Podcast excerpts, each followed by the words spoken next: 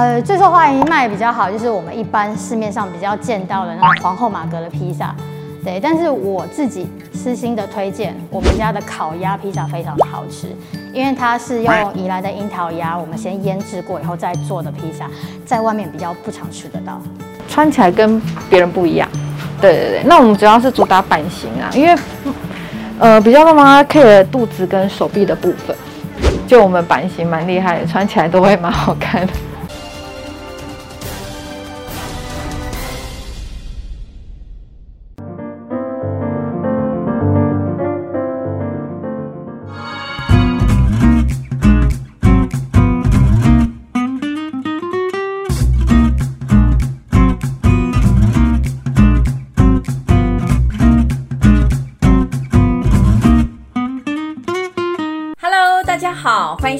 好房话题现场，我是肖一芬。今天的节目，我们带大家来到新北市板桥区的府中生活圈。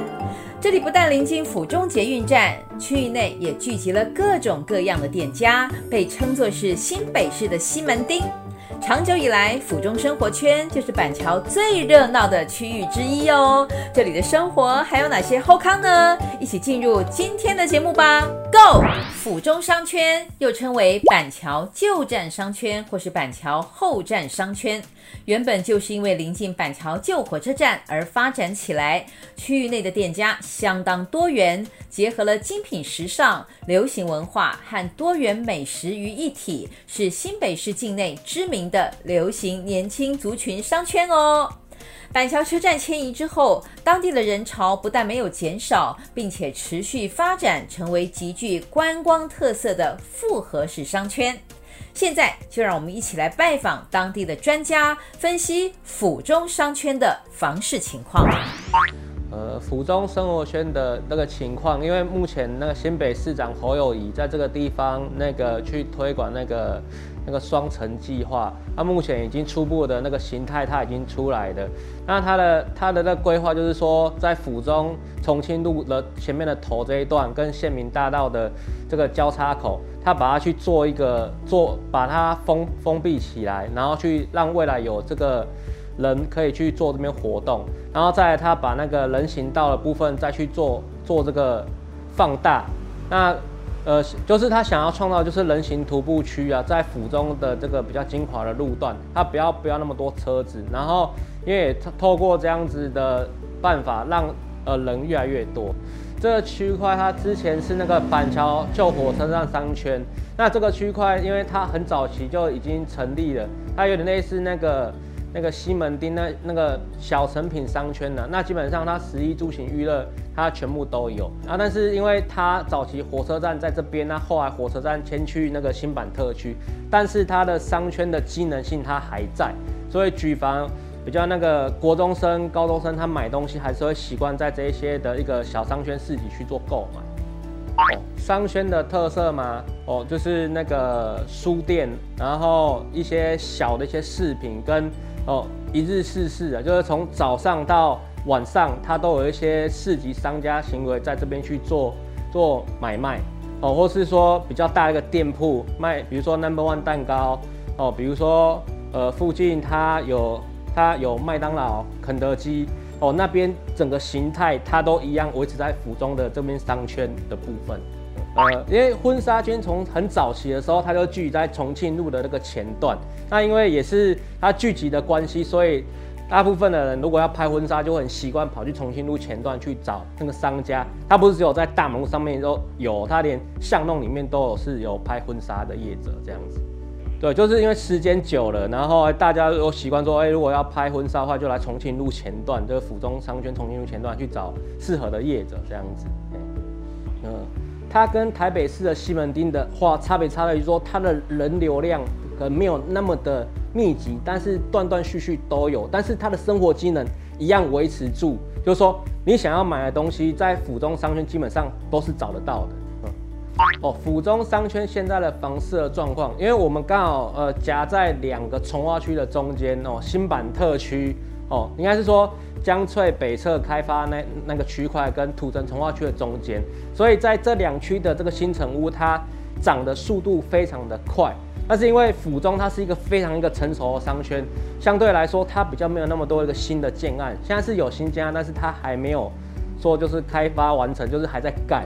哦。但是它有呈现一个落后补涨的一个状态啦，因为像土城重划区，它的那个房价有部分的一些大楼哦，已经冲到六十万了，那新版特区更不用说八九十万的一堆。但是府中商圈它的成交价，如果说以新成屋，它还可能还介于在五十到六十万的这个中间，那公寓可能在于四十五到五十万这个区间，所以相对于一般的这个呃大众的客户，可以很适合来这边去购买。再加上因为它的生活机能是非常完善的哦，就是因为它是早期救火车的商圈，那它往后面延一点点哦，它有公园、市场、学校，其实它都规划好了。哦，所以对于一般的人，如果想要来府中商圈购买，我觉得现在是个非常好的适合的机会点。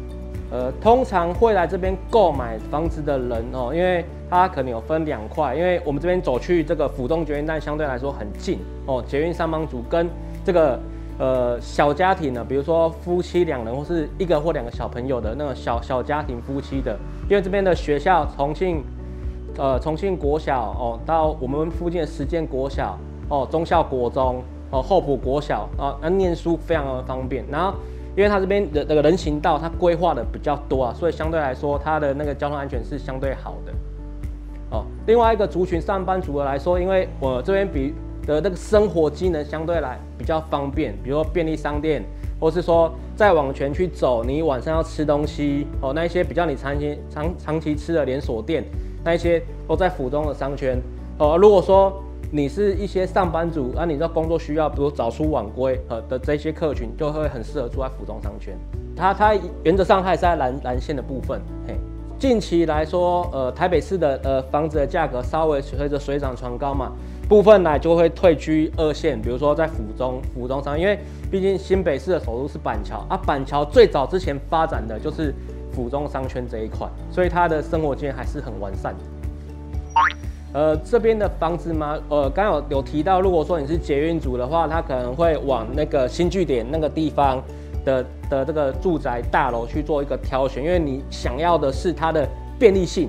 那如果你要享受它的生活环境的比较安逸性的话，会建议是在四川路一段跟这个呃实践路哦、跟重庆路这个前段的这个区块，因为它这边的国中国小哦、便利性很高。哦，所以相对来说，它也比较安静，比较适合小孩子念书这样子。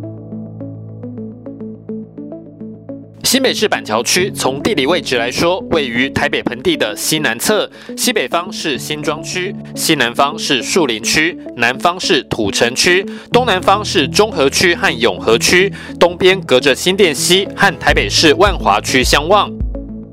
板桥的发展非常早，在清朝时期，板桥就是台北地区西边的重要商业聚集地。二战之后，成为台北都会区的主要卫星城市之一，逐渐发展成为新北市的政经中心。二零一零年十二月二十五日，台北县改制为新北市，板桥市改制为板桥区，目前它就是新北市政府的所在地。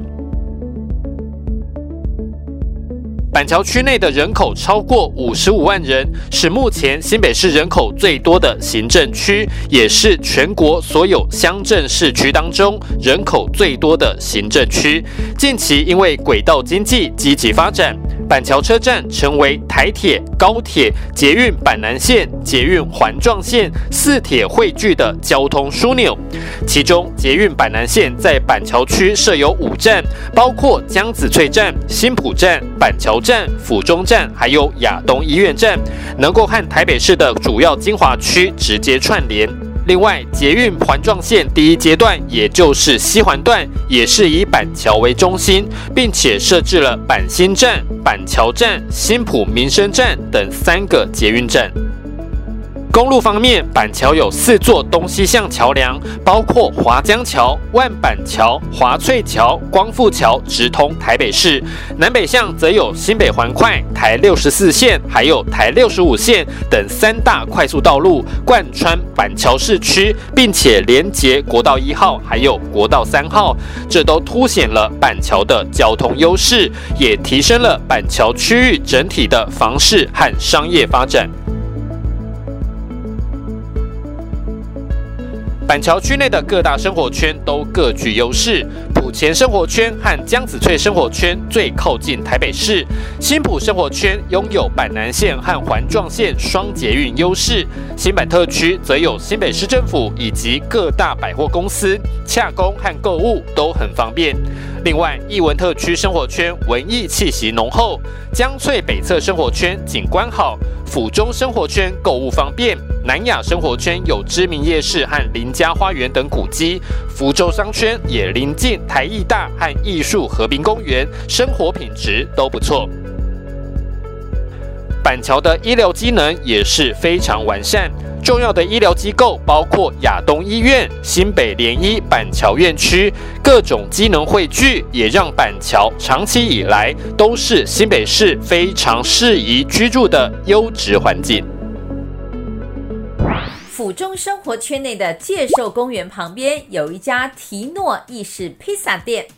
店长 Emma 说：“虽然近期受到疫情的影响，但是他们力求多元化经营，像是地下室的大空间就提供包场服务。不少人看重场地的隐秘性，包场下来举办企业活动，甚至还有人在这里进行求婚仪式呢。一起来看看这家超有趣的提诺意式披萨店吧。”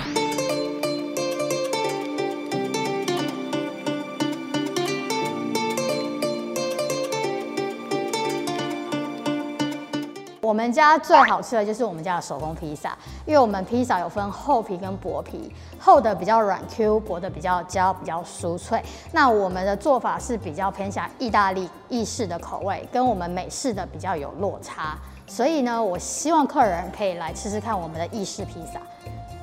那意式披萨饼皮呢，它比较软 Q，那美式披萨饼皮它比较先像面包。你吃起来是比较空空的感觉。我们比较复杂是在于我们的备制时间比较久，因为我们的面团需要发酵三天，我们才能使用。那第二天是最好吃的，所以这些前置作业我们必须要在两天前先完成。之后的话就是面团发完酵以后，我们就现拍现烤，对，然后所以客人吃到我们的披萨一定是最新鲜的。我们面团先出来以后，我们会先让它就是用压的动作，让它气泡全部压出来以后，上手又拍的，然后我们是让它变大，慢慢变大。对，我们不是用擀的，我们是用手工直接拍制，呃，其实很快，大概是三到五分钟就可以完成。哦，我们披萨有十六种口味，那都可以做厚的、薄的，我们还可以做到大的。大的话是十二寸，那比较适合人多或者是家族聚餐啊，或者是有活动的时候。呃，最受欢迎卖比较好，就是我们一般市面上比较见到的那个皇后玛格的披萨。对，但是我自己私心的推荐，我们家的烤鸭披萨非常的好吃，因为它是用宜兰的樱桃鸭，我们先腌制过以后再做的披萨，在外面比较不常吃得到。除了樱桃鸭以外，我们还有一个松露野菇，因为我们的菇类呢，我们先用炒过，很香了以后才放在披萨上面进去烤。对，我们有放松露酱跟松露油，所以喜欢松露的朋友们真的可以尝试。因为我们家在板桥区算一个蛮大的。餐厅，然后我们呃有两层楼，所以我们除了一般客人用餐以外，我们还有一个完全独立的七十个人的空间，然后我们可以做包场啊，像是开会，因为我们有投影机。然后还有最最近很流行的抓周，小朋友的抓周，甚至到婚宴，你不想要请太多人，然后亲朋好友一起来参加你们的喜宴，这些都是可以的。那最特别的是，我们家有教小朋友做披萨，手工披萨，当一个披萨，那个就是一个披萨 DIY 的活动。因为我们大概会收两岁以上的小朋友到六岁都可以，我们是给他整套的厨师服务，然后从披萨开始捏制、放料到烤，全部由小全部教小朋友一起做。我们家因为在这一个区块，我们的课程比较偏向呃家族课，就是小朋友啊，爸爸妈妈带小朋友来，然后再来就是大概三十四十岁。对，三十跟四十岁族群是我们偏比较多的。求婚，因为我们家就是因为场地的关系，然后比较有隐秘性，所以呢，新娘通常都不会发现到她自己要被求婚的。哦，因为我们家包场场地是在地下室，所以通常男生都说：“哎，我们今天跟朋友一起吃饭啊，然后根本不会想到要被自己要被自己要被求婚。”也，都是到了这一刻说，哎，我们的位置在楼下，因为楼下空间比较大。一带下来以后，才发现到，哇，这边全部都布置好了气球啊，然后亲朋好友拿着卖那个玫瑰花已经在下面等他了。对，哭了，然后通常都是先惊吓，场面温馨，然后又有感觉。对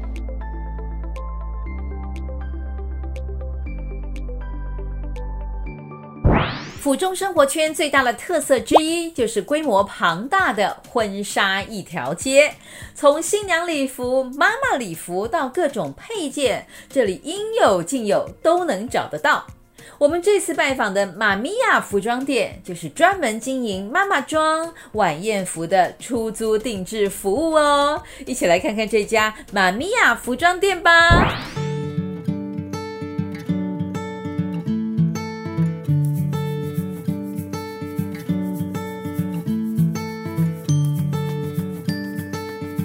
呃，我们妈咪啊主要就是，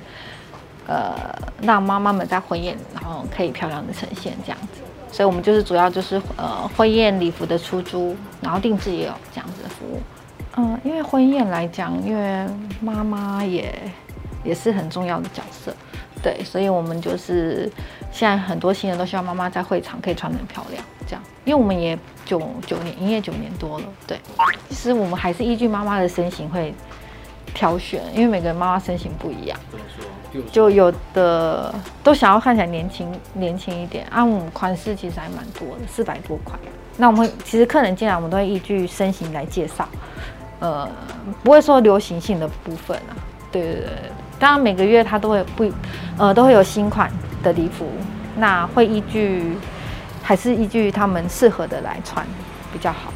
建议就穿起来年轻大方一点。那有的妈妈她比较害羞，她不敢穿那么可能。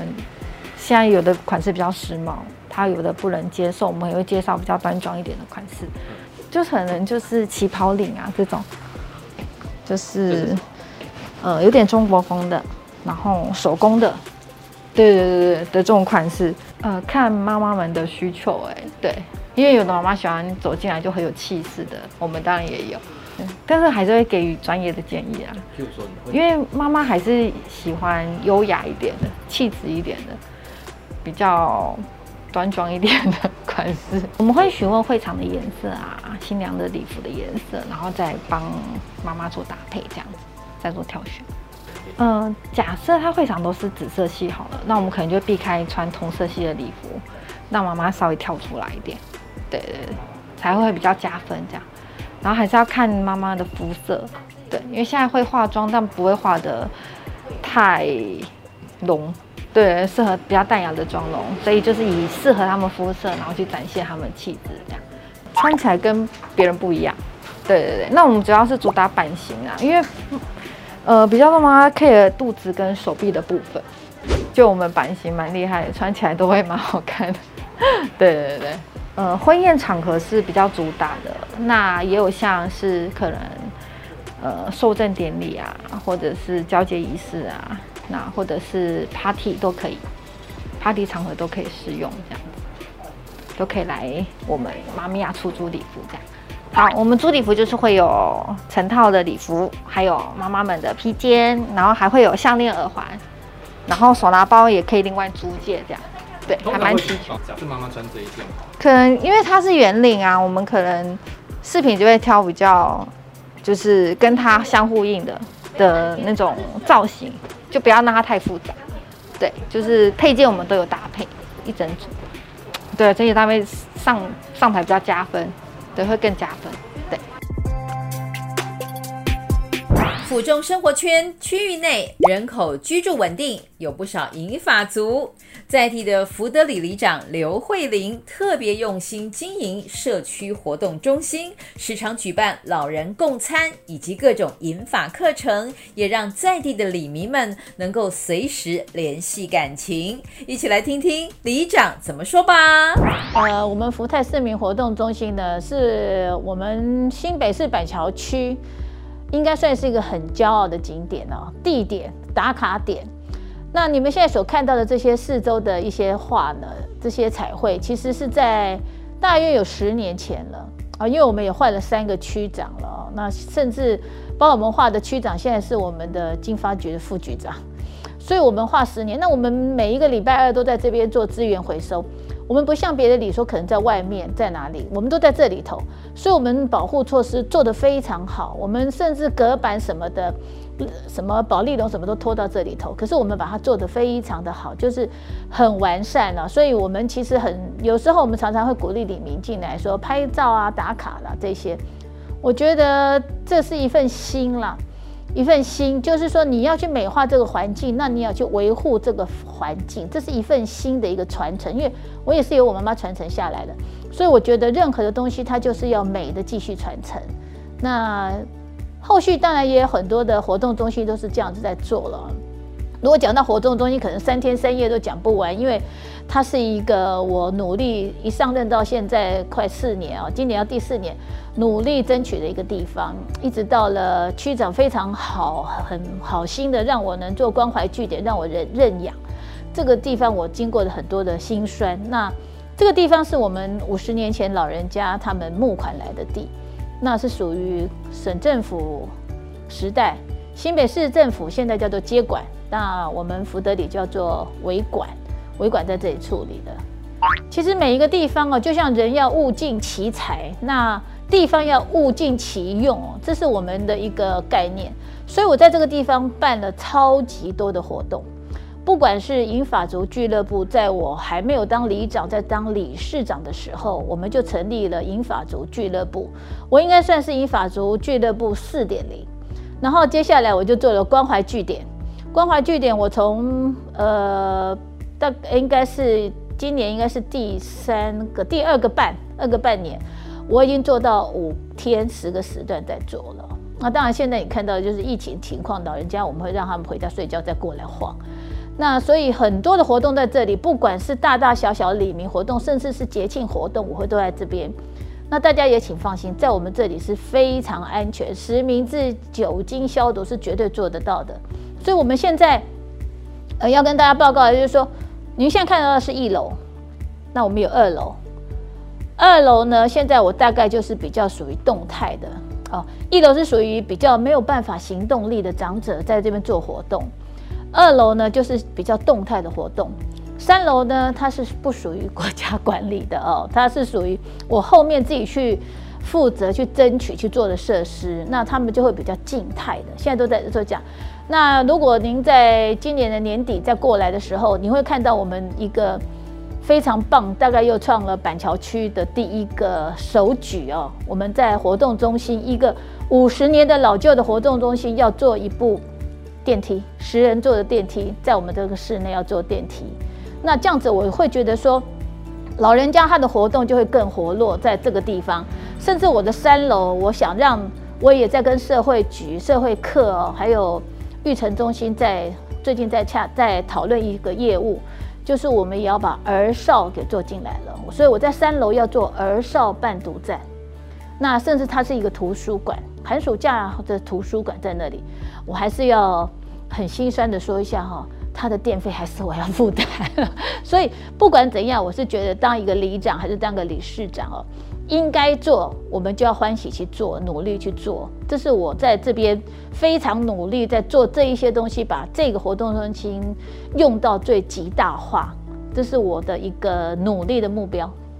我没有办法跟左右邻居的安亲班。去拼生意，因为我也不能跟他们拼生意啊、他们有他们的专业，那升学压力也我也不想承担。可是我希望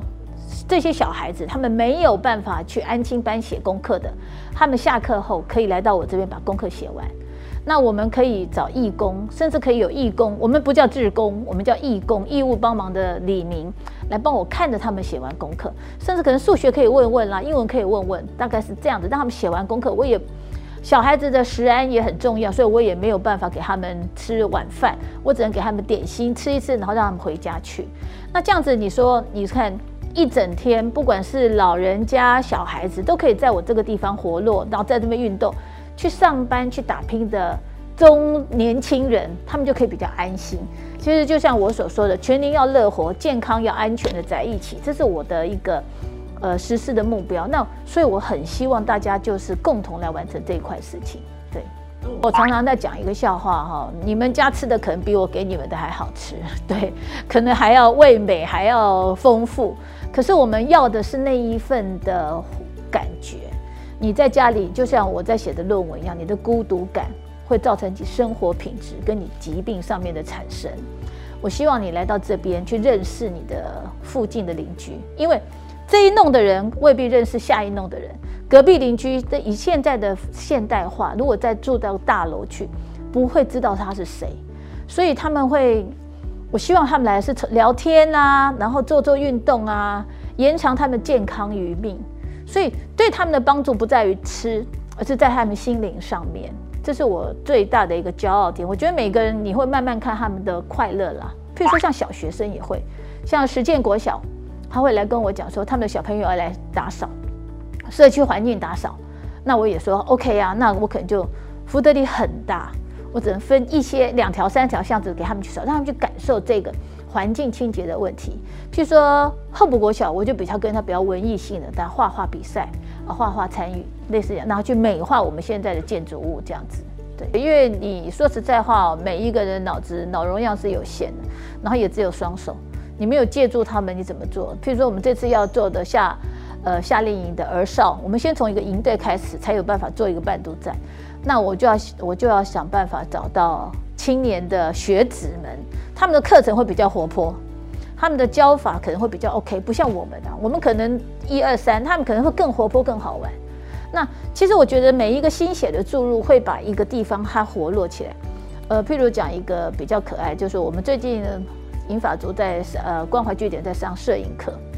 手机摄影，在我们来讲有什么？拿起来啪啪啪，好，三角线、四条九九条线啪啪。那老师就带得很好，譬如说像昨天这一场欢乐在楼下，就是他们摄影的拿一颗煮熟蛋画彩绘。那我们以前就是彩绘就彩绘嘛，有怎么样？那用彩绘去照相，然后大家去共同去完成八张照片，哇，那整个楼下就是一个欢乐。虽然总共才十几个人，会外拍到外面去拿墙、拿椅子、拿什么在到处拍，还自己会带呃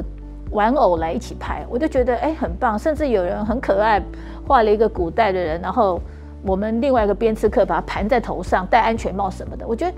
也激发了他们的一些想象力了。我觉得，所以你要跟很多的机构合作，甚至跟很多的学校合作，甚至跟店家要合作。觉得我们的福袋里的店家，我还没有合作到的，就是说食物银行这一块。食物银行这一块，我跟的是台北市最有名的万华最有名的方和生里长合作，所以我们现在那边有个面包柜。就是我每天一三我要去载面包来分给这边的孤独老人家呀，还有是他早上就是很行动不方便去买的，让他们吃，甚至到四五点、三点多，我觉得我明天都要去拿一百份了，那可能还剩下二三十，我就到每个巷弄，今天这个巷，明天后呢去发给可能坐在门口聊天的人，因为我们的形态哦还没有那么都市化，很多老人家他还是坐在门口聊天，所以那你就去发给他们，这我们在发的那个同时。他们也会感受到一个温暖，我觉得那这样慢慢慢慢慢，但这个社区就是一个很活、很活泼、很快乐的地方。我们这呃上个礼拜才开始做，那目前只有先做面包。那因为我的现在哦，因为物资缺乏，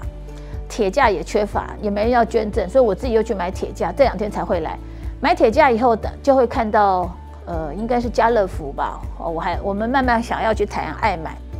他们的物资就可以进驻到我们这里，那我们会贴点数，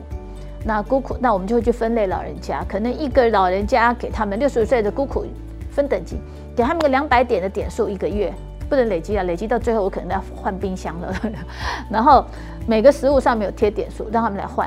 那这些不一定它是食物了，有可能是民生用品了，哦，也有可能是他们很需要的包大人的。那就看家乐福怎么给我。我们从一个的很像柑仔店的一个小铁架，再慢慢来延伸。甚至我还有找议员说，可不可以将来有一天帮我找个公家的大地方？我总不能去租吧？我我没有这么大负担，我想找个公家的大地方，让我们把这附近这附近的里里长都找来一起做这件事情。那大家找义工来一起做这件事情。那义工你进来做，我也给你点数，你也可以换，用这样子来去。就是说，其实啊，大家食物不要浪费。对我，我想慢慢去扩展这一项。对，福德里哦，在府中其实它是不要以福德里来讲，是要福泰社区发展协会来讲。呃，福德里在早期是从广福、广德移过来，后来我们生了两个孩子，国泰跟福禄。福禄生了各生一个孩子，一个呃民族跟一个候补，所以已经到了府中区了。那这附近的老人家，这附近的住民，你看建筑物就知道，都很久，都很久，都住得很长久。不过这一两年就有一个现象了，老人家慢慢的少了。哦，以我来讲，我五千个人里头，老人家快一千，哦，那也慢慢在少了。哦，你看我今年就今年选举年。我竟然有四千两百可以投票的，所以你看我的小孩子也少了，中间这一块，然后跟着很多几乎都已经不在这里，不在这里，所以你说它的人口结构有很多，我们最近发现有比较麻烦的事，就是我们有很多的外来客、租客、租客、租屋的人，因为老人家只要一走。我的房子目前想要留的都跟，我可能就整修，我可能就变成包租公了，我就弄成套房租给人家了。那这些租户他们对我们地方目前还没有感情，所以也有时候也会造成我们一些小小的困扰。譬如说，我们曾经发生过他的摩托车没有办法停，好了，电话一通，我们整条巷子在打扫，因为可能。呃，回答他的人是他们家放的花盆，哇，那不得了，这整条巷都在打扫花，也有可能，所以也造成我们，我们也会担心有没有安全性的问题，所以我们跟警察局其实也很合作，譬如说有什么不，你觉得风吹草动也要通知他们，对，所以府中这附近的人其实他们都，其实大家像我们住在这边已经五十年的人哦，几乎很多都是，不是说认识，都知道。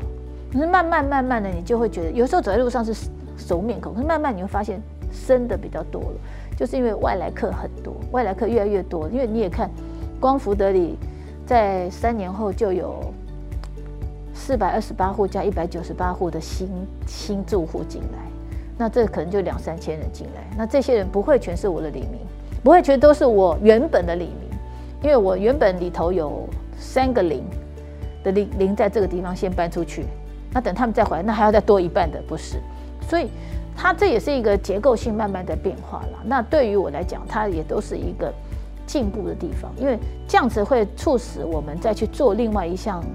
呃，对大家更活络、更有帮助的事。譬如说，我们的巡守队，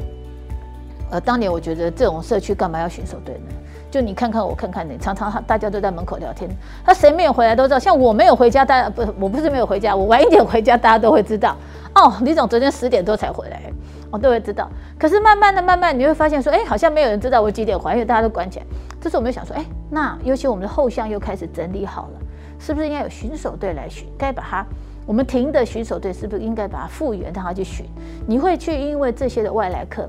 不，虽然他有给你困扰，可以带给你另外一个进步的地方。其实都有很多的面向可以去看，至少大家会知道，不要老是觉得说后面那个巷子到底。哦，我们曾经发生过后面的巷子，他们家为什么瓦斯桶没有关？哇，要吵半天啊！他们家隔壁又不认识他们家隔壁的，那不如大家来，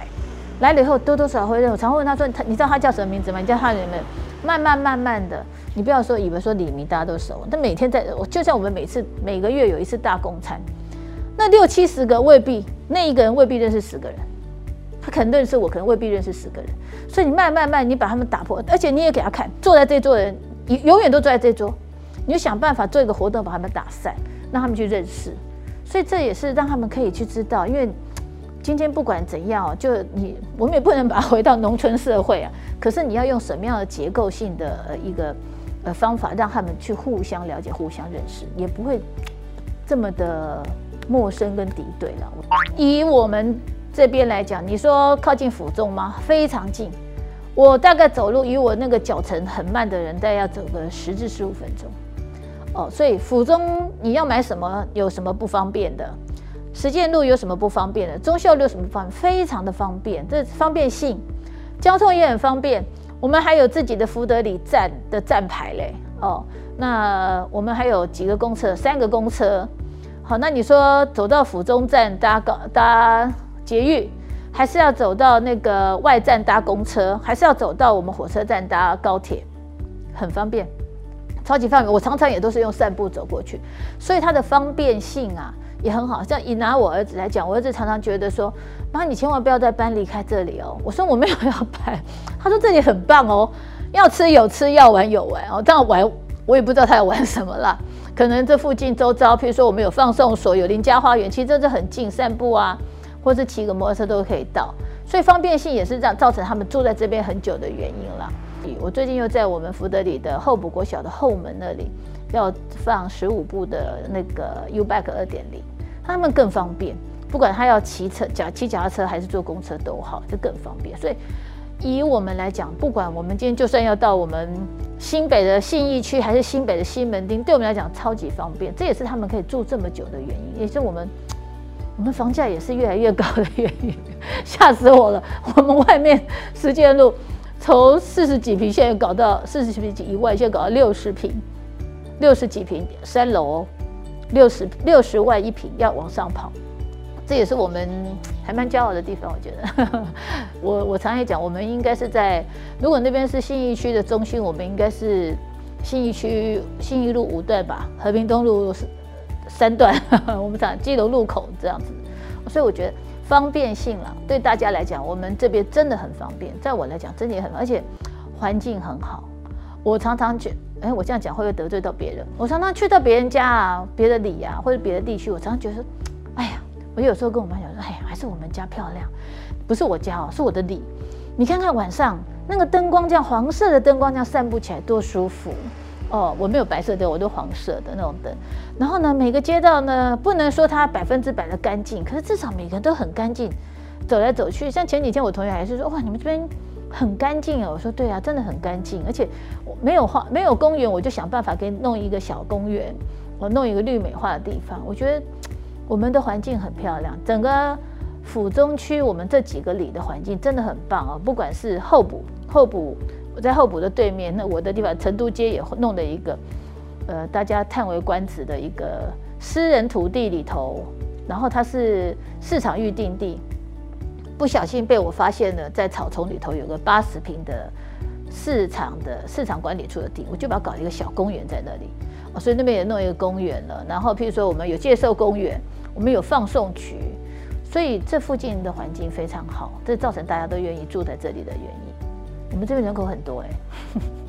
今天我们为您介绍了新北市板桥区府中生活圈的优质店家和周边发展，透过在地专家对房市最前线的观察，更深入了解区域的优势和发展方向。如果您喜欢这一集的节目，不要忘记按赞、订阅，并且大力分享给亲朋好友哦。我是肖一芬，别忘了星期一晚间九点半，我们好房话题现场见。